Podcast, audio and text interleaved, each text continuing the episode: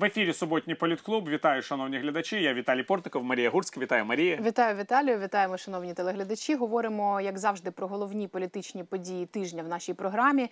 І розпочнемо з кадрових перестановок в уряді. Цього тижня в українському парламенті тривала боротьба. Щоправда, обійшлося без бійок, які цього тижня стали навіть темою відеороликів нового театрального сезону головного оперного театру Бельгії. Але боротьба від цього була не менш запеклою. Голос збирав підписи за відставку міністра внутрішніх справ Арсена Авакова.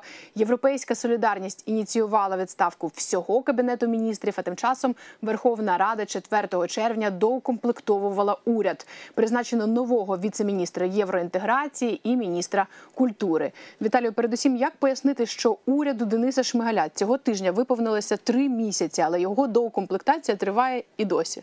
Ну, мені досить важко це прокоментувати, але я хотів би нагадати, що в цьому є логічні, я би сказав, наслідки. Тому що ми знаємо, що уряд Олексія Гончарука був відправлений президентом Володимиром е, Зеленським у відставку достатньо несподівано. І як і більшості кадрових рішень е, президента, цьому не передувала попередня кадрова робота. Тобто мається на увазі, що ну ми збираємося відправити у відставку уряд. Окей, цей уряд не виправдав наших сподівань, але ми відразу вирішуємо, ну перед тим як відправити у відставку уряд, які ж люди будуть змінювати тих міністрів, які не впоралися із своїми задачами. А тут відбувається, знаєте, як у поганій фірмі. Давайте ми цих виженемо, а потім розберемось. Ну і ми знаємо, який був анекдот з формуванням уряду Дениса Шмигаля, що деякі міністри, яким телефонував Володимир Зеленський, просто переставали брати трубку, коли дізнавалися, що їх хочуть призначити на якісь відповідальні посади. Деякі просто втекли з України подалі від цих призначень. І, до речі, враховуючи те, якою була доля е, уряду Олексія Гончарука, із якою насолодою Володимир Зеленський витирав ноги от тих, кого він е, вважав чуть майже найкращим урядом України ще за кілька місяців до відставки. Я в на місці будь-якої людини, яку якій Володимир Зеленський Зеленський щось пропонує в державі державній службі, теж би втікав би якнаймога далі. І краще дійсно залишити територію України до закінчення терміну мандату Володимира Зеленського, просто щоб бути убезпеченим. Якщо Зеленський хоче бачити тебе міністром, це означає, що в тебе непроста доля буде. Але якщо серйозно, навіть ці нові призначення вони, вони е, виглядають досить дивовижно. Ну, з якої точки зору? Олександр Ткаченко відомо постать.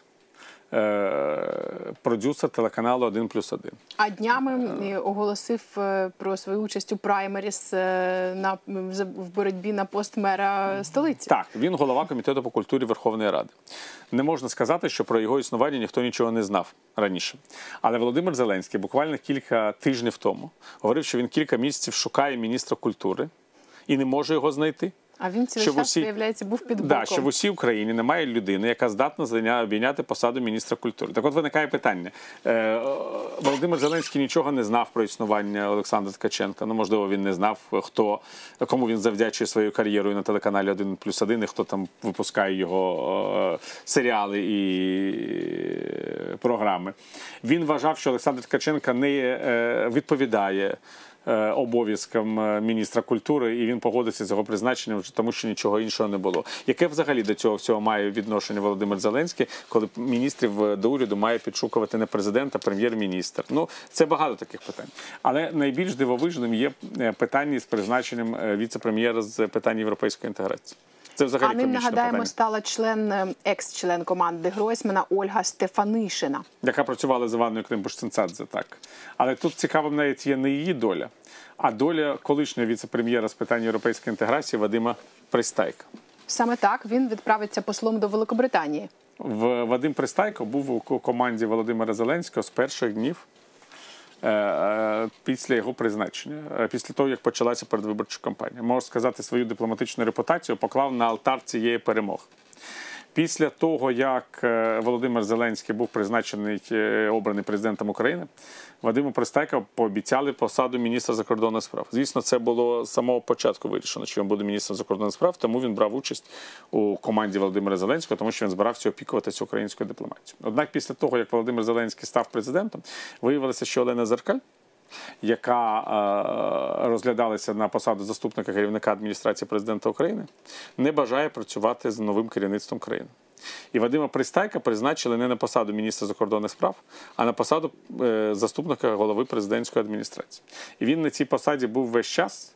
е, До моменту, коли почали вже формуватися нові е, владні структури. І тоді він став міністром закордонних справ, але не надовго, тому що виявилося, що у нього не склалися стосунки з вже з новою владною командою. І в принципі він мав після відставки уряду Гончарука піти у відставку своєї посади. е, міністра закордонних справ і, можливо, там і піти на дипломатичну роботу. Ми цього не знаємо. Але е, виявилося, що Конституція України забороняє спів, е, співміщувати посади віце-прем'єра з європейської інтеграції і міністра закордонних справ України. А саме таку посаду готували для Дмитра Колеба, який зараз очільник зовнішньополітичної відомства. Чому виявилося, що ці прості комунік... конституційні речі не знає президент Володимир Зеленський, не знає керівник його адміністрації Андрій Єрмак, не знає сам Дмитро Кулєба, всі величезні спеціалісти з державної служби. Ніхто нічого не знає. Вони збиралися до останнього дня призначати Кулєбу на посаду віце-прем'єра міністра закордонних справ. Аж от перед формуванням уряду виявилося, що це порушення конституції. Тоді раптом Вадима Пристайка відправили на посаду віце-прем'єра з питань європейської інтеграції. Але очевидно тимчасово, тому що його збиралися взагалі знімати з цих посад, е, що він не працював в уряді. Кілька місяців поспіль він працював на посаді, на якій не збирався працювати. От тепер. Врешті-решт, погодилися з тим, що віце-прем'єром з європейської інтеграції буде людина, яка в принципі займалася європейською інтеграцією в команді Петра Порошенка. А сам е, Вадим Пристайка відправиться у Лондон.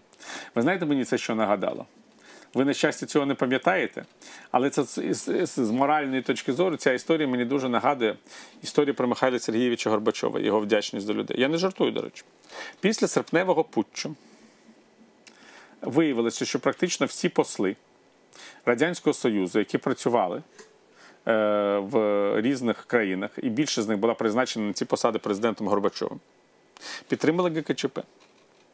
І був тільки один фактично посол, посол Чехословаччини Борис Панкін, який підтримав чинного президента. Горбачов, коли повернувся із Форосу, він дуже радісний, призначив Панкіна міністром закордонних справ Радянського Союзу, тому що е, очільник цього відомства Олексій Безсмертних зайняв нейтральну позицію по відношенню до ККЧП, дивився, чим все закінчиться. Ну от людина, яка можна сказати, теж пожертвувала своєю репутацією задля е, Михайла Горбачова і законності. І задля політичної перемоги Михайла Горбачова. Заслуговувала на вдячність, правда? Абсолютно. От, пройшло кілька місяців, буквально кілька тижнів, я навіть скажу, кілька місяців. І старий соратник Горбачова Едуард Шеварнадзе, який потім був президентом Грузії, зажадав повернутися до Міністерства закордонних справ. Він неймовірно хотів. Абсолютно не зрозуміло, навіщо це йому було потрібно, тому що через кілька тижнів Радянський Союз перестав існувати разом із Міністерством закордонних справ Радянського Союзу. І Шеварнадзе, який навіть не встиг там розпакувати речі, знову почав їх пакувати, бо це вже було Міністерство закордонних справ Росії. Значить, Горбачов е- запрошує до себе Панкіна. Як ви думаєте, куди він його призначає? От вгадайте. Не уявляю. В Лондон?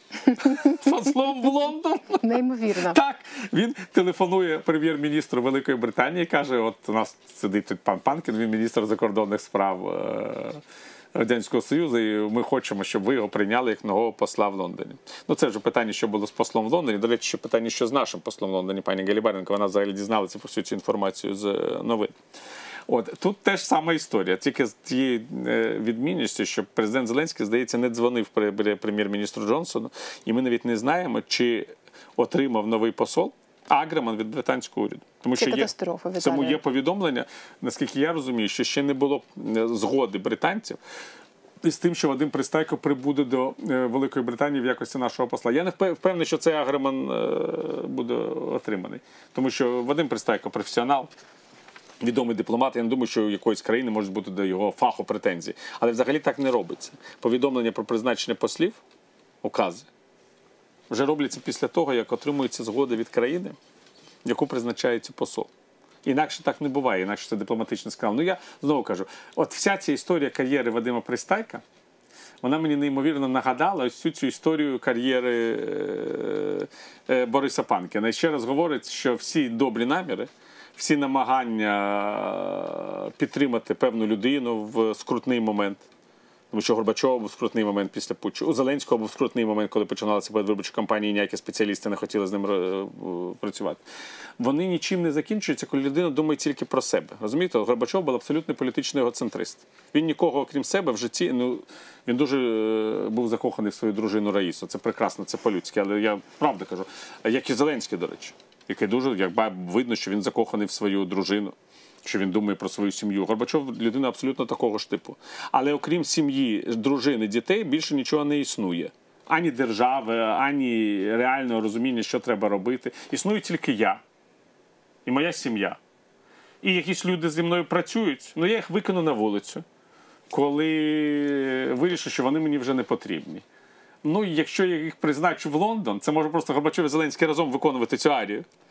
Тому що це одна і та ж історія, прямо одне і те ж місто. Знаєте, як в цьому в старій, в старій цій радянській кінокомедії Іронія долі. Чому саме це місто? Я думаю, що королівський театр в Бельгії залюбки візьме цю мізансцену. Ну і можна мізансцену, можна оперу зробити там, знаєте, е, де Борис Панкін буде таким е, батьком е, Гамлета, а Пристайко сам буде Гамлетом і приз... Слухайте, треба їм підказати на наступний сезон е, збудувати е, свій репертуар на Це може бути виставі. в Ковен Гарден прекрасна вистава. Це тема для прекрасного британського мюзиклу.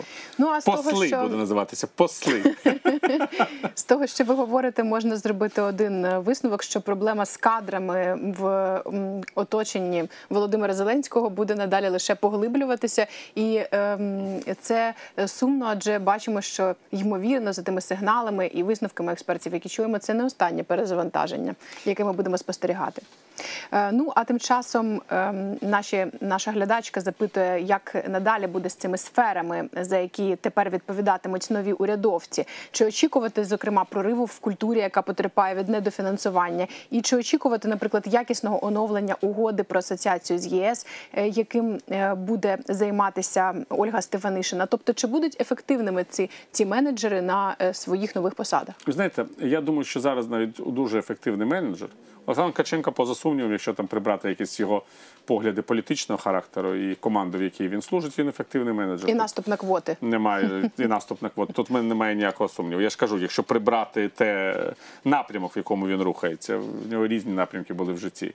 Е, як правило, ну, я б сказав, що це така зигзагоподібна е, кар'єра з точки зору поглядів. Але так у багатьох слуг народу, які мають якісь погляди. Олександр Ткаченко має погляди. Це вже вигідно його відрізняє від Володимира Зеленського, від там Андрія Єрмака, від усієї цієї е, команди. Але розумієте, міністр культури, який приходить в міністерство, в якому зараз практично не буде грошей, враховуючи ту карколомну економічну кризу, з якою зустрічається наша країна, з якою зустрічається наша країна. Ну він в будь-якому разі е, буде увійде в історію як могильник культури. Тут нічого зробити не можна. Ні, я маю на увазі, можливо, якісь свої інтереси, якщо вони є, захистити якось можна. Ну тому що кажучи, краще, коли ти знаходишся біля е, бюджетних е, потоків, ніж далі від них. Очевидно, що міністр культури знаходиться ближче до бюджету, ніж голова парламентського комітету по культурі. Але якщо говорити про культуру цілком, не з точки зору якихось інтересів самого пана Ткаченка, а з точки зору інтересів культури, то тут навіть е, найкращий менеджер нічого не зможе зробити. Тому що очевидно, що гроші на культуру будуть скорочуватися кожного дня. Тому що очевидно, що різні діячі культури, е, музейники, письменники, кінематографісти, консерваторії, театри будуть пред'являти е, претензії до міністра культури кожного дня. А він не дуже зможе е, знаєте, задовольнити одних, це буде означати забрати у інших. Так що це дуже кар'єра, я б сказав, м'яко кажучи, не дуже реалістична. Е, Щодо віце-прем'єра з питань європейської інтеграції, то треба розуміти, що таке віце-прем'єр з європейської інтеграції. Віце-прем'єр європейської інтеграції це людина, офіс, якої працює з різними відомствами з точки зору того, як ці відомства виконують угоду про європейську асоціацію. Знову таки, маючи на увазі ставлення до європейської інтеграції не на словах, а на е, ділі е, в команді Володимира Зеленського раз, маючи на увазі, що зараз не буде великих грошей на реформи і на проведення цих реформ в життя два. Маючи на увазі, як сам президент ставиться до е, інтеграції європейської, взагалі до правових норм. Ну, знаєте, коли президент говорить, що він зупинить цю контрабанду, тому що він зупинить всі, весь кордон, І якщо, там 2-3 роки каже, він не буде продукції, ну переживемо там. Ну не буде кави. Ну навіщо нам ця кава? Тобто, якщо ми маємо е, справу з людьми, які не можуть забезпечити безконтрабандну доставку продукції в Україну, і готові заради того, щоб е, е, подолати проблему, умовно кажучи, знаєте, щоб е, це таке антисоломонове рішення. Знаєте, цар Соломон колись сказав, що коли до нього прийшли дві жінки, е, змагалися, чия дитина, сказав, розробіть цю дитину навпіл. Щоб зрозуміти, чия і одна жінка відмовилася від цієї дитини. А у Володимира Зеленського це інший якийсь підхід. Він пропонує для того, щоб врятувати дитину, відрубати їй голову. Ну і подивитися, як там далі буде. Мені дуже нагадала ця історія з контрабандою, такий підхід до справ. То я не думаю, що взагалі можна серйозно говорити про якусь європейську інтеграцію, якщо говорити про інституційні речі, не про слова, тому що розумієте, на прес-конференціях можна говорити різні красиві слова. А інституційно тут е, ми маємо чесно сказати, що у нас певний, як би це сказати, певна пауза з європейською інтеграцією. Ну, це, це така реальність, в якій ми живемо з 19-го року. Ну що ж, і нагадаємо, що на даний момент е, в кабінеті міністрів залишається два вакантних місця: це міністр енергетики і міністр освіти та науки. Зараз їх в статусі ВО очолюють е, Ольга Богославець і Любомира Мадзі. І до них додається третє вакантне міс- місце. Це голова наново створюваного мінекології. Тож чого очікувати швидше, Віталію? До комплектації чи повного перезавантаження уряду? Toledo. Я думаю, що деімплантація може відбутися, але я думаю, що через за кілька місяців стане питання про перезавантаження уряду. І знаєте, тут ви порівнювали Зеленського з Горбачовим. А у мене намалювалася цього тижня інша паралель. От президент Білорусі Олександр Лукашенко цієї сер- середи взагалі відправив у відставку е, Кабмін. І раніше глава Білорусі неодноразово казав про намір зробити це перед президентськими виборами, які відбудуться 9 серпня 2020 року. І Лукашенко вже в шосте балотуватиметься на пост президента Білорусі. А це називається перетрахівець чиновників е, він так на, на лукашенківською мовою.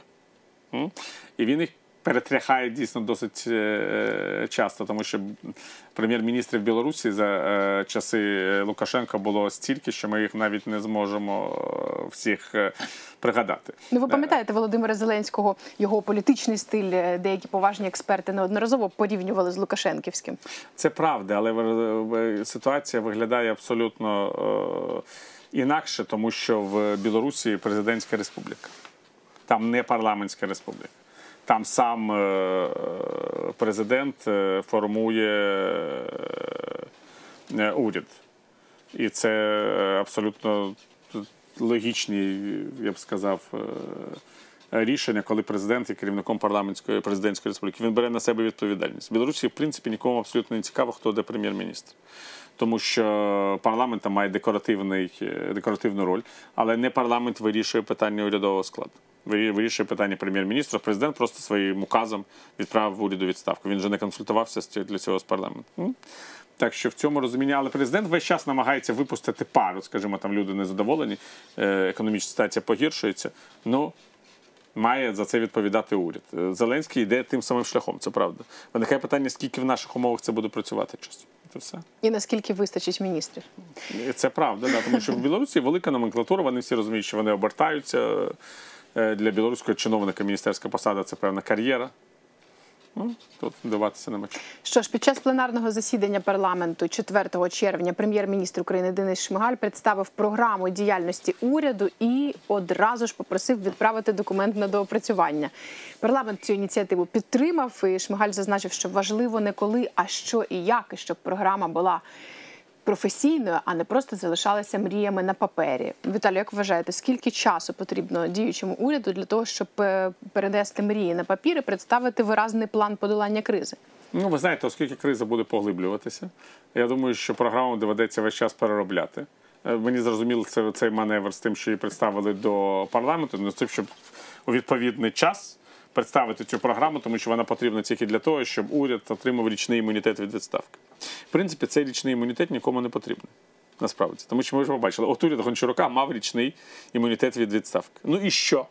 Гончарука просто запросили до офісу президента і пояснили йому, що він має подати сам заяву про відставку. Що він не зробив? Що він зробив? Тобто виявилося, що він не здатний скористатися цим річним імунітетом. Е, оскільки прем'єр-міністрами країни стають люди без власної, скажімо, там політичної кар'єри. Без власної команди, без власної політичної партії. Люди, як правило, абсолютно випадкові. То ми можемо абсолютно е, бути впевнені в тому, що коли Дениса Шмигаля викличуть до офісу президента і попросять його е, піти у відставку, він зробить те ж саме протягом 24 годин. Значить, в принципі, ця програма нікому не потрібна, тому що нікому не потрібен річний імунітет. А потрібно просто певний час познаходитися в цих кабінетах. Для чого? Ну, у кожної людини, яка приймає запрошення Володимира Зеленського на те, щоб попрацювати міністром, можуть бути свої цілі. Хтось пов'язаний з олігархічними кланами. І просто виконує роль лобіста олігархічних інтересів. І цій людині просто зручно в цей час працювати міністром. Насправді її професія інша. Вона просто лобіст олігархічних інтересів. І якщо, скажімо, там люди, з якими вона співпрацює, кажуть, що вона зараз була там кілька місяців міністром, ну вона побуде міністром, потім піде на іншу роботу. Хтось е, вважає, що він зможе отримати певний там доступ до бюджету, до фінансових потоків, до якихось можливостей, і е, це теж непоганий такий соціальний ліфт для людини, яка перед тим могла ніким не бути. Хтось е, може бути абсолютно чесною людиною, не обов'язково професійною. Але, наприклад, скажімо, вважає, що це буде хороший рядок в е, біографії. Ну, уявіть собі, якщо ви були там молодшим спеціалістом в е, якійсь фірмі невідомо ким, а потім у вас раптом в резюме написано, що ви прем'єр-міністр України. Ну, це, напевно, думаю, був мотив, який керував діями Олексія Гончарука. Він керував там маленькою якоюсь організацією е, неурядовою. Потім відразу став заступником керівника е, офісу президента, а потім прем'єр-міністром України. І людина така молода, недосвідчена, може вважати, ну, якщо вони будуть читати в резюме. е, Що я був прем'єр-міністром, то вони мене відразу там в раду директорів будь-якої корпорації запросять. Це наївний, до речі, погляд. Тому що є проблема. Одна справа, коли ти питаєш, працюєш в банку, там якимось там. Е, молодшим спеціалістом, старшим спеціалістом, заступником голови правління, його потім подаєш в якийсь інший банк, хочеш там працювати начальником відділу. Ну там дивляться, о, ну він був в іншому банку, заступником голови правління, ну серйозна людина. Ніхто не знає, що ти там робив в цьому банку. А коли ти був прем'єр-міністром України, то всі тебе бачили. І будь-яка корпорація подумає, господи, та ні. Та ні. Я в ніякому разі. Тобто, це швидше негативна характеристика в резюме. Це те, що треба приховувати. А ви уявляєте, який простір для Да. жартів на робочому Да. місці? Ну, звичайно. От чим ви займалися з 2019-2020 рік? Нічим. А це не ви род? Ні. Ну ви ж ми, ви ж дуже схожі на того. Ні. Що ви, що ви? Я просто дуже схожий. Я Той інший був з гончарок. вусами. Той був з вусами, я ну, поки треба вуса, так чоприну там зробити собі, виголити лоба. Ні. Я ніколи не був прем'єр-міністром України. Та що, я що, ідіот працювати прем'єр-міністром України? Ви що, не бачите, що тут можна? Ні, я розумна професійна людина. Так що моя порада е, прем'єр-міністру Гончаруку, е, як і прем'єр-міністру Шмигалю, потім старанно приховувати. Можна змінити Це- прізвище на прізвище дружини. Хороша ідея, да, можна змінити, потрібно змінити прізвище на прізвище дружини. Але е, прем'єр-міністр України, до речі, це може зробити з президентом важче. Точно. От. Віталію, кілька слів про саму програму. За словами урядовців, новою програмою Кабмін хоче прогріти економіку на адаптивному карантині, підтримати бізнес безробітних і привести регуляторну гільйотину. Фактично, те, що обіцяли протягом багатьох років різні уряди і президенти країни. Ну і е, головне на що спирає за його словами прем'єр-міністр цю програму, це здоровий економічний націоналізм, захист українського виробника від імпортних альтернатив. І от е, економіст, інвестиційний банкір Сергій Фурса пише в своєму блозі, що це звичайний протекціоналізм в красивій обгорці, і такі заяви подобаються виборцям, але є надзвичайно шкідливими для економіки. Адже принцип за своїх і проти чужих нищить імпорт, експорт і. Призводить до зростання цін, інфляції та втрати робочих місць. То що планує зробити український уряд в новій програмі? Знищити робочі місця чи створити їх? Ну, ми ж пам'ятаємо, що прем'єр-міністр Шмигаль у квітні обіцяв створити 500 тисяч нових робочих місць, а статистика продемонструвала 500 тисяч безробітних. 510 на 1 червня, і це тільки офіційні е, зареєстровані безробітні службою зайнятості, а фактичний рівень безробіття е, за підрахунками торгово-промислової палати в травні це 2,5-2,8 мільйона То українців. виникає питання, чи маємо ми на цьому тлі обговорювати е, програму уряду. Я ж кажу, програма уряду це формальний документ, щоб уряд отримав річний імунітет. Річний імунітет уряду не потрібний, тому що уряд залежить від волі президента Зеленського. Президент Зеленський може відправити це уряд відставку. Тож А з економікою як? Я не знаю, чи ми маємо серйозно обговорювати те. Знаєте, як я колись познайомився з е, першим міністром економіки України, це було в 90-ті роки. Я був дуже молодим і нечемним і пожартував. Як там знову такі якісь старі радянські комедії. Він сказав, я міністр економіки України. Я їм кажу, як ви можете керувати тим, чого немає. Так що тут з економікою ніяк. Він, мабуть, образився. Просто Він ми всі розраховуємо на транш МВФ. Я нагадаю, це 5 мільярдів доларів. Вже зараз керівник фракції Слуг народу Арахамі говорить, що нам не потрібно співробіт з МВФ, вони від нас дуже багато вимагають.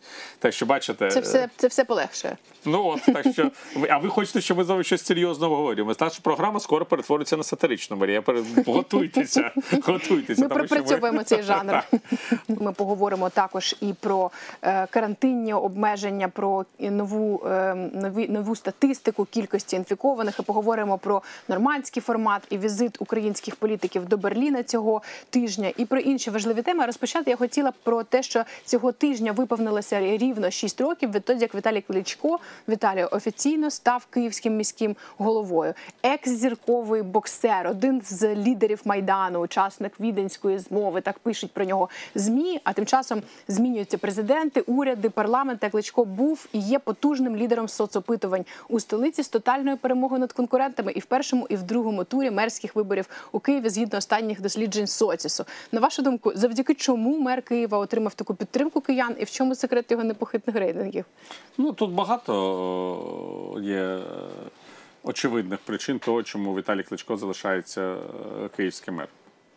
Він е, харизматична постать. Якихось е, очевидних криз в Києві під час його врядування не було. Ми пам'ятаємо, скажімо, часи, коли мером був Леонід Чернівецький. Це була одна суцільна катастрофа. Після Чернівецького не було обраного мера Києва.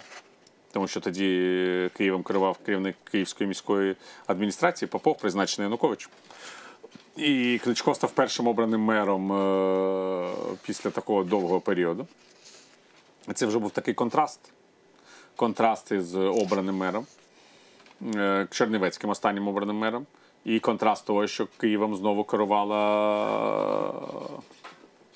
людина, яка була обрана киянами. Потім, е, я думаю, що якщо там соціологічно е, е, аналізувати е, прихильність до кличка, він сприймається як людина, яка дистанційована від провідних політичних сил. Ми ж бачимо, що в Києві, скажімо, е, партія Європейська Солідарність користується більшою популярністю, ніж партія е, Удар Кличка. І разом із цим е, Кличко сприймається як людина, яка не бере безпосередньо участі у політичній боротьбі в країні, що може теж подобатися киянам, що їхній керівник місцевого самоврядування займається саме Києвом, а не українською політикою. Потім Кличко може задовольняти е, уявлення про те, яким може бути мер у різних верст населення. Тобто він така компромісна постать. Він може подобатися там більш молодим людям, які взагалі не розуміли, як це могли ці е, виборці обрати Чорнівецького, який сприймався як е, мер е, людей похилого віку. І разом із цим він може сприйматися і, дуже приємно, як людина, що була відомим боксером, тощо і людьми старшого покоління. Ну що він був такий славний, славний представник українського спорту. Ну тобто то багато є дуже таких от причин того, чому Віталій Кличко подобається багатьом. І найголовніше, що жодна з українських політичних сил не пропонує ніякої серйозної альтернативи. Зараз ми про це поговоримо. Ось власне мер Києва Віталій Кличко вже заявив, що балотуватиметься на другий термін очільника столиці. Підкреслив, що його партія удар пройде ребрендинг перед місцевими виборами. Ну а хто ж відважиться боротися з лідером? Партійні технологи у лихоманці шуку шукають е, сильного суперника для цього політичного спарингу з кличком. В команді до останніх днів на мерське крісло цілився ресторатор, депутат кум глави ОП Микола Тищенко з репутацією, щоправда, підмоченою велюровим скандалом. Ну і Зеленський та його оточення, як е, пише видання Українська Правда, шукають Джокера, несподіваного кандидата, який от візьме і стане тараном рейтингу кличка. На вашу думку, чи варто очікувати, що такий Джокер дійсно з'явиться? Зараз говорять, намагаються змі експерти вгадати, хто ж це може бути. Лунає прізвище головного санлікаря Ляшка. Лунають прізвище, що можливо е, вдасться переманити е, ймовірного кандидата від голоса шоумена притулу. Ну і так далі. Ви розумієте, це все мало б величезне значення, якщо б рейтинг Володимира Зеленського, тобто партії Слуга народу в Києві, був би вирішальним для обрання мера Києва. Як ми бачимо, знову таки ця партія поступається в популярності навіть європейській солідарності. Ну давайте подивимося станом на зараз. От за цим рейтингом соціс 28% українців підтримали б партію Європейська Солідарність. Тим часом у Слуги народу 18,2%. Ну це в принципі досить е, досить е, шокуючі А удар? е, показники. Удар це 13,3%. Я маю Ну. на увазі, що це вперше в столиці Європейська Солідарність перемогла слуг народу. Ну так буде далі. Це тенденція. Вона розповсюдиться по всій країні. Це ж була очікувана тенденція з 19-го року. Тому що партія Слуга народу це партія одноднівка. Але про питання не в цьому. Питання що означає, що якщо європейська солідарність не висуне сильного кандидата, це не історія про слугу народу вже. Це історія про європейську солідарність. Якщо партія Європейська Солідарність не висуватиме сильного кандидата, здатного перемогти кличка, то у кличка перемога в кишені, яку б людину не висував Зеленський. Тому що це історія вже не про Зеленського, а по суті про Порошенка. Ну і тепер дивіться, в ЄС за чутками лідер за внутрішньою соціологією лише один, і це Петро Порошенко. До речі, ем, деякі аналітики пишуть про те, що столиця для нього могла б стати міцною фортецею для політичної відбудови, для політичного камбеку, як пише журналіст Роман Кравець. Однак і ризик надзвичайно великий, адже програш дуже ризиковний. І ось тут питання, чи варто ризикувати Порошенко? Адже, наприклад, сусідній Польщі Віталію, про яку ми ще поговоримо, саме мер е, столиці Варшави Часковський лідирує за даними деяких екзитполів за три тижні до виборів президента. Правда, але він не був президентом Польщі до цього. Люди, які говорять, що Петро Порошенко можуть, е, може балотуватися на посаду мера Києва, значить ніколи в житті не спілкувалися з Петром Порошенком. Взагалі не знають, хто це, хто це такий. Сама ідея, що Петро Порошенко піде на посаду мера взагалі будь-якого міста, включаючи Київ, після того, як він був президентом України. Вона просто не враховує особливості, я б сказав, психології е, самого президента, я вже колишнього, і я вже не кажу розуміння президентом того, що реально може мер Києва в великій політиці. І ще один великий момент. Що я думаю, що Петро Порошенко може розглядати свій там політичний ребрендинг з точки зору можливостей після ем, майже е, майже таких реаль- реальних дочасних парламентських виборів. Його партія там може дійсно е, отримати величезну кількість голосів, перемогти і слугу народу. І тоді можна буде говорити про створення якоїсь державоцентричної коаліції. Можливо, в цій коаліції Петро Порошенко захоче там грати роль голови Верховної Ради чи прем'єр-міністра в умовах парламентсько-президентської республіки. Це серйозні посади. Але мер міста, навіть мер Києва, це не ребрендинг. Дуже це, цікаво в нас це виходить готовність. розмова. Це готовність визнати, що я вже на національний рівень не тягну. Ось в мене є там місто, скажімо, Київ чи Львів, де мене люблять, і я в цьому місті буду собі сидіти, нікому не заважати. Це так з точки зору Порошенка виглядає. І цього ніколи не буде. І цього ніколи не буде. Що ж, ну а формальним кандидатом від ОПЗЖ є екс-глава КМДА Олександр Попов, про якого ви власне Віталію згадували, причетний до розгону студентів на майдані. До речі, згід- згідно опитувань соцісу, е, в Попова 5,8% симпатій в Києві. А от в журналіста Дмитра Гордона 7,8%.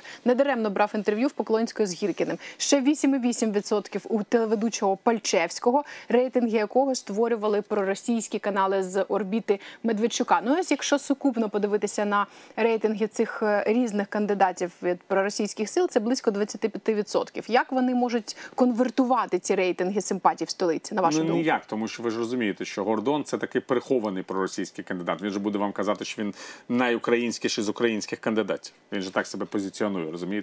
Тому що він е, е, робить одне, а говорить зовсім інше. Це його стиль поведінки. А Пальчевський теж е, е, завжди роблять патріотичні очі. Так що як Пальчевському і Гордону е, об'єднатися з е, Як об'єднати їжака і вужа? І в цьому плані, звичайно, причому я вам скажу чесно, що з цих трьох осіб менеджер один це Попов. Я погано собі уявляю, е, що Гордон чи Пальчевський будуть керувати Києвом. Ну, принципі, якщо Києвом керував Черновецький, так що Києвом може е, керувати хто завгодно. Можна е, будь-яку людину, що захоче внести в київську мерію. Але проблема в тому, що в Києві там потрібно там, не знаєте. Прибирати зимою, весною, літом, теж і осінню, вирішувати епідеміологічні проблеми, вирішувати проблеми з забудовами. Я не буду казати, що Кличко з цим всім геніально може впоратися. Але в нього принаймні імідж людини, яка може розрулювати конфлікти в очах киян. Що ж, ну і ми підкрадаємося до запитання, яке ви е, попередньо е, формулювали так чи інакше. Що е, наразі, от опитування Соціс показує, що діючий мер набирає 41,1% голосів тих, хто визначився з виборами, голосуватиме на виборах міського голови. І водночас крісло мера не, не менш важливе ніж коаліція у Київраді. Без неї мер фактично нічого не може. І зараз у Кличка дійсно золота акція. Ясно, що Порошенко проведе сильну фракцію, і слуги теж заведуть таку потужну групу. І відповідно удар з 10-12% підтримки буде змушений зробити вибір, з ким створювати коаліцію з європейською солідарністю чи з слугами народу. Слуги сподіваються, що Кличко обере саме їх, е, говорять експерти. Наскільки Я все вам ж таки розповім, якою буде ця коаліція. Буде коаліція удару із слугою слугами народу, яка протримується рівно до того моменту, як позиції Володимира Зеленського не послабнуть. А потім Віталій Кличко вийде і скаже, що коаліція з слугами руйнує Київ і створить коаліцію з європейською солідарністю. Це питання часу. Що це буде дві коаліції в одній Київраді.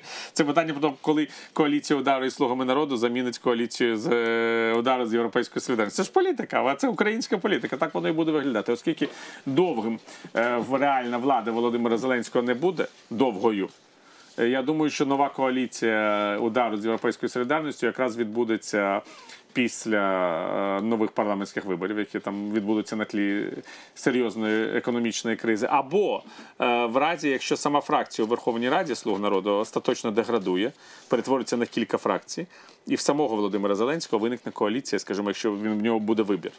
Або коаліція з європейською солідарністю і батьківщиною, умовно кажучи або дочасні вибори, після яких може він не буде взагалі входити ні в які коаліції. Ну і після того, як з'явиться коаліція там Європейської солідарності з слугою народу, а там, умовно кажучи, Петро Порошенко стане головою Верховної Ради чи прем'єр-міністром, чи там не знаю, хто стане прем'єр-міністром в цій ситуації.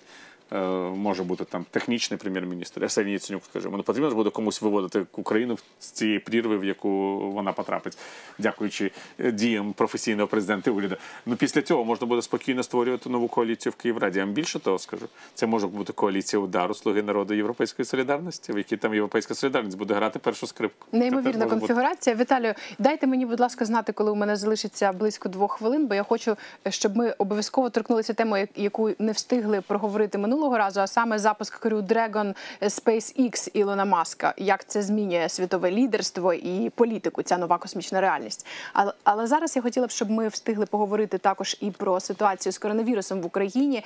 І цього тижня фіксувалася найбільша кількість нових хворих на коронавірус. А Київська школа економіки розробила епідеміологічну модель, яка говорить про те, що повернення більш жорсткого карантину в Україні можливе вже у червні. І людям та бізнесу по суті варто готуватися до цього вже сьогодні. Нагадаємо, що з понеділка триває ось цей пом'якшений адаптивний карантин. Наступний етап і разом з цим зростає стрімко кількість інфікованих. Ну на вашу думку, передусім, чому зростає кількість? Тому що більше тестуємо, чи тому, що менше бережемося? Ну, по-перше, більше тестуємо, це правда. По-друге, те, що люди почали більше спілкуватися між собою, це е, теж абсолютно е, логічно, що зростає кількість інфікованих. Е, По-третє, дійсно люди почали менше берегтися, тому що вони вирішили, що якщо влада сказала, що все вже закінчується, то можна вже жити більш спокійно. А це неправда, тому що епідеміологічна ситуація в Україні не сильно змінилася із періодом, коли закінчився, коли був карантин. В-четверте, вже є країни, в яких скасування карантину е, призвело до серйозного сплеску захворюваності. Скажімо, в Вірменії це відбулося. Там навіть прем'єр-міністр Ні- Нікола Пашинян захворів на коронавірус. І зараз говорять, що там е, треба розглядати вже ситуацію е, із поверненням до певних заходів набагато більш жорстких, ніж ті, які були навіть в часи карантину. Можливо, він теж проводив наради в кафе без маски. Ну, важко сказати. Слухайте, ну людина, яка керує урядом, вона так чи інакше зустрічається з великою кількістю людей. А ці люди, якщо послаблюється карантин, також починають зустрічатися з більшою кількістю людей. І вірогідність е, захворювання вона звичайно збільшується. Я, звісно, жартую, натякаючи на главу держави, який цього тижня зустрічався е, на нараду з е, іншими з чиновниками і. Ем, Користувачі соцмереж звернули увагу на те, що президент України був без маски, і відповідно е, станом на зараз йому мав би загрожувати штраф 17 тисяч гривень. Що президент зазначив, що готовий сплатити цей штраф. Ну, дуже дивно, що президент, е, скажімо, там п'є каву у закритому офіційно закладі після історії з велюром. У нас ще не відкрилися зали кав'ярень. Однак виходить, що значить ми з вами не можемо, принаймні не могли до 5 червня зайти в зал ресторану чи кав'ярні і там випити кави. А президент, тому що він президент, він це може зробити. Ось такий нігілізм по відношенню до права, який в принципі від- відрізняє Володимира Зеленського і став нормою з часу його інаугурації. е, Це досить серйозно дезорієнтує людей. І відра... я відразу скажу, це сприяє поширенню епідемії. Тут не треба ніяких сумнівів. Тому що президент має бути прикладом. Він сам має в масці стояти поруч з кафе, купувати собі каву, каву на винос і пити її поруч із соратниками. І він же міг це робити колись, коли він був молодий, коли він їв шаурму е, на заправці. Він же не сидів собі гордо в ресторанному залі, їв шаурму. Ну, мені можна і зараз поїсти було б шаурму на винос, чи випити каву на винос. Я, я дійсно кажу: от ви розумієте, коли державні чиновники проявляють абсолютну неповагу до власних рішень, то для будь-якого громадянина це стає зрозумілим, що ці рішення штучні. Ну, якщо вони самі так роблять, людина ж не думає, що людина, яка очолює там державу чи є чиновником, що вона може бути навіть менш розумна за неї. Що вона сама може не берегтися, що вона сама може захворіти і померти. Вона думає, якщо він увійшов до кафе, якщо він там п'є каву без маски, в закритому залі, значить і мені нічого не загрожує. І потім іде, заражається, і потім на цвинтар. І це відповідальність, тому що за нами не так стежить, як за президентом України. Справа навіть не в прізвищах, справа в відношенні до закону, до власних постанов, до власних указів, до урядових розпоряджень. І е, е, розумієте, це відбувається в усьому, на превеликий жаль. В усьому. Тому що коли ми, президент говорить, що він підбирає уряд, в тому а це насправді абсолютно суперечить конституційному праву. Тому що це не президентська справа, а це справа прем'єр-міністра. Це відразу людям говорять, що ось цей цар. Він що хоче, то робить. У нас цар, у нас немає урядовців. Ми все маємо плекати надію на царя. Це така російська путінська система. І потім, звичайно, е, ця людина, яка бере на себе відповідальність за все, що відбувається в державі, вона стикається з ненавистю. Це теж не вперше. І це ненависть вже не до, не до царя, а до президентської інституції і до держави. І таких прикладів можна навести чимало, коли люди самі себе е, знищують в такій е, ситуації. Можна тут сказати одне, що лідерство має бути відповідальним, і коли ми прагнемо змінювати країну, здійснювати реформи і е, е, говоримо про те, що хочемо жити по-європейськи, то починати потрібно, звісно ж, із себе самих. Ну а тим часом в ЄС продовжують дію обмеження на подорожі громадян з третіх країн, і повна заборона для в'їзду туристів з меж ЄС може бути скасована вже 15 червня. Натомість її замінять покраїновими обмеженнями. Громадяни чистих держав, які впоралися з коронавірусом, принаймні частково отримують дозвіл для відпочинку на більшості європейських курортів. І я думаю, що ця тема дійсно тр- тривожить багатьох наших глядачів. Чи зможуть вони, чи можуть вони станом зараз принаймні розраховувати на е, якийсь е, шматочок своєї відпустки за кордоном у серпні? Ну от як ви вважаєте, Віталію, чи потрапить Україна у цей перелік чистих е, держав, чи достатньо тестуємо і чи довірятиме світ нашій статистиці? Я думаю, що це якраз залежить від цифр і від довіри до статистики. Поки що ми не можемо впевнено сказати, що в цивілізованому світі довіряють нашим цифрам і нашій статистиці. Ми, якщо ми самі не дуже їм довіряємо, чому це мають довіряти е, європейці? Та що ми подивимося, як це буде виглядати.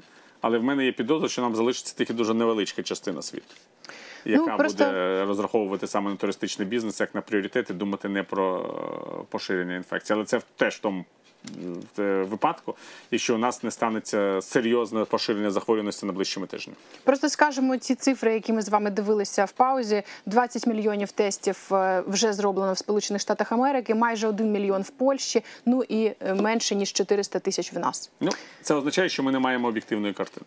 У нас є об'єктивна картина смертності, яка дійсно у нас не є значною з точки зору взагалі середньостатистичної смертності за минулі роки. І це е, просто говорить про те, що у нас е, сам вірус е, коронавірусу не має такої серйозної смертельної сили, як в інших країнах, в деяких інших країнах світу. Це теж об'єктивний факт, ми ж не можемо його заперечувати, тому що у нас є середньостатистичні показчики смертності по країні. І в, ці місяці 20-го року, і в ці попередні місяці 19-го року, і президент Зеленський абсолютно слушно на своїй прес-конференції говорив про те, що е, ці цифри не відрізняються, навіть є меншими ніж в попередні періоди 2019 року, те, що маємо 2020 року. Однак це не означає, що коронавірус не розповсюджується. Розумієте, він все одно залишається небезпечною хворобою. Хочу встигнути спитати про важливе цього тижня. Тижня відбувся візит українських політиків до Берліна. Е, Голова МЗС е, Єрма, е, голова МЗС Кулеба, Андрій Єрмак, очільник президентської адміністрації, літали. Ну і з ними ряд чиновників. От про готовність до компромісів щодо місцевого самоврядування на Донбасі говорили. Ну, керівник офісу президента Єрмак давав інтерв'ю Франкфуртер Альгемайде Цайтунг і говорив про те, що ем, до переговорів і врегулювання на сході мають бути залучені визнані представники громадянського суспільства Донбасу, не причетні до військових дій, що знову обурило громадянське суспільство в Україні. І ми бачимо, що якийсь рух в нормандському форматі відбувається, але що приховується Віталію за офіційними заявами, що за домовленості відбуваються щодо України у великій політиці? Я думаю, що ніякої домовленості не відбувається. Відбувається імітація діяльності. Ось, скажімо, там був в Берліні заступник керівника адміністрації президента Росії Дмитро Козак. Невідомо, до речі, про що він взагалі говорив. І от поїхала наша делегація. Теж вона ні про що з німцями домовитися не могла, тому що вони можуть домовитися, звичайно, про те, що ми хочемо провести зустріч міністрів нормандського форматі, однак Росія це навіть не прокоментувала. Немає коментаря від міністра Лаврова. Так, ми збираємося зустрічатися. Що це все умовні речі абсолютно. Я не вважаю, що щось погане є в тому, що е, вони поїхали. Мені дивно тільки інше. От якщо вони говорять, що от вибори мають відбутися таких таких умов, якщо виведуть війська, говорить Єрмак, якщо виведуть російських найманців, тобто тих російських громадян і українських, які в цих корпусах народних республік служать, якщо нам повернуть контроль за кордоном, це позиція Порошенка навіть більш жорстка, ніж позиція Порошенка. Тому що Порошенка не казали про контроль за кордоном, говорили тільки про необхідність виведення військ і створення української присутності в виборчому процесі. Я не розумію одне, якщо вони це говорять, як вони збираються з Путіним домовлятися? От чому вони вважають, що Путін буде з ними домовлятися про щось з таких позицій? Чи усвідомлюють вони, що з точки зору припинення війни це глухий кут? Я думаю, усвідомлюють. Вони просто працюють на електорат. Що ми от здійснюємо різні зусилля, е, тому що хочемо досягти миру. Тобто у Єрмака один електорат, це Зеленський, у нього один виборець. У Зеленського мільйони виборців, яких він фактично обдурює. Тому що він вже пройшов той шлях, який пройшов Порошенко за рік. Свого президентства за 14-15. Порошенко побачив, що він не може домовитися з Путіним, почав посилювати обороноздатність країни, жорстко поводитися по відношенню до Росії, показувати, що країна не збирається капітулювати. У Зеленського та ж сама ситуація. Ясно, що він з Путіним домовитися не може. Що Путін взагалі ставиться до нього так, як він ставився до Порошенка в 15-му році, це видно по російських ток-шоу і таке інше. І що ніякого миру не буде. Дай Бог, що не було великої війни, так мовити. Але він не може це сказати, тому що його електорат думає, що можна легко досягти миру. І він його просто е, робить якісь паси руками. А для того, щоб він робив ці паси руками, потрібно, щоб Єрмак розповідав оці всі речі, які не мають нічого спільного з реальністю. Дивіться, вони раніше говорили про консультативну раду, пам'ятаєте? Оцих, от, де будуть українці і представники Донбасу. Тепер віце-прем'єр Єзиков говорить, все забули. Ніби цього ніколи не було. Про, проїхали. Але тепер нова, значить, псевдоідея збільшення української делегації в Мінську. За рахунок чинних міністрів, депутатів, Росія не збільшує свою делегацію, взагалі на це не реагує. Але в російській делегації, так званій, там є е, міністри і депутати з боку ДНР ЛНР. І виходить, що наші реальні міністри реальні депутати будуть розмовляти з фейковими міністрами, з депутатами ДНР і ЛНР. Це теж може викликати потім нерозуміння з боку там західних партнерів українського суспільства. Вони потім їх відкличуть. Кажуть, все. Було збільшення делегації, забули, що ще щось вигадують. Вони весь час щось вигадують, що немає нічого спільного з реальністю, тому що реальність така. Путін з ними домовлятися не збирається. Треба Путіна утримувати від нової війни для того, щоб не було нової війни, в якій загине велика кількість оцих самих людей, виборців Зеленського, які прагнуть миру. Для того просто, щоб вони не перетворилися на груз 200, потрібно посилювати обороноздатність, жорстко поводити себе по відношенню до Росії, робити те, що робив Порошенко. Просто щоб цих людей втримати в живих. Щоб вони померли, якщо не від коронавірусу, так від війни. Ні, ну замість цього ми вигадуємо всі ці ілюзії. І фактично цих самих людей, ну може вони дурні, це ж не має ніякого значення. Вони можуть бути дурними, не розуміти ситуацію в світі, але ж вони не заслуговують на те, щоб загинути чи втратити житло чи роботу. А це відбудеться, якщо Росія прийде на нові українські території, там, де живуть ці виборці. Ну що тут говорити? Ну, Уявіть собі. Так що я правда Не бажає жодному з них, за кого він там не голосував навіть там не Зеленського, за Бойка навіть. Не бажає їм скрутної долі, яка на них може очікувати, в разі якщо Путін розперезається. Зрушень очікувати не варто. Єдиний шлях це збільшувати обороноздатність і посилювати армію і е, власну країну. А тим часом, 30 травня, компанія SpaceX е, Ілона Маска у співвиробництві з НАСА відправила в космос двох американських астронавтів на кораблі Crew Dragon. І таким чином Сполучені Штати більше не вимушені бронювати місця на політ до МКС і назад на російських союзах за 86 мільйонів доларів за астронавта. Віталію, як загалом змінює світове лідерство і політику ця нова космічна реальність? Я думаю, що головне в цій новій космічній реальності це присутність приватних компаній в освоєнні космосу. Питання навіть не в 86 мільйонах доларів, як ви розумієте. Сполучені Штати свого, свого часу самі відмовилися від е, пілотованих е, кораблів, тому що вирішили, що їм дешевше літати з росіянами, ніж самим будувати ці кораблі. Але ці кораблі будувалися державними зусиллям, державними корпораціями. Зараз це перша приватна компанія і не остання, яка будує корабль. Вже наступні роки буде ще два е, проекти приватних компаній, які будуть літати до в космос так на державні замовлення, але це будуть приватні проекти і конкуренція. А ми знаємо, що єдиний реальний двигун в е, науці, в житті, в економіці це конкуренція. Ось Ілон Маск почав цю конкуренцію, і це означає, що принаймні орбітальний космос вже буде виглядати з точки зору економічної, науково-дослідницької абсолютно інакше, він ніж він виглядав в часи, коли дослідження космосу було виключно державною прерогативою. І це означає, що е, в цій сфері будуть досягати тих самих успіхів, яких почали досягати, скажімо, там в літакобудуванні чи в е, інших галузях, е, які переходили саме до від державних зусиль до конкурентного змагання. Так що будемо сподіватися, що конкуренція допоможе і Україні змінюватися на е, в кращий бік. Дякую. Що ж, до наступних зустрічей.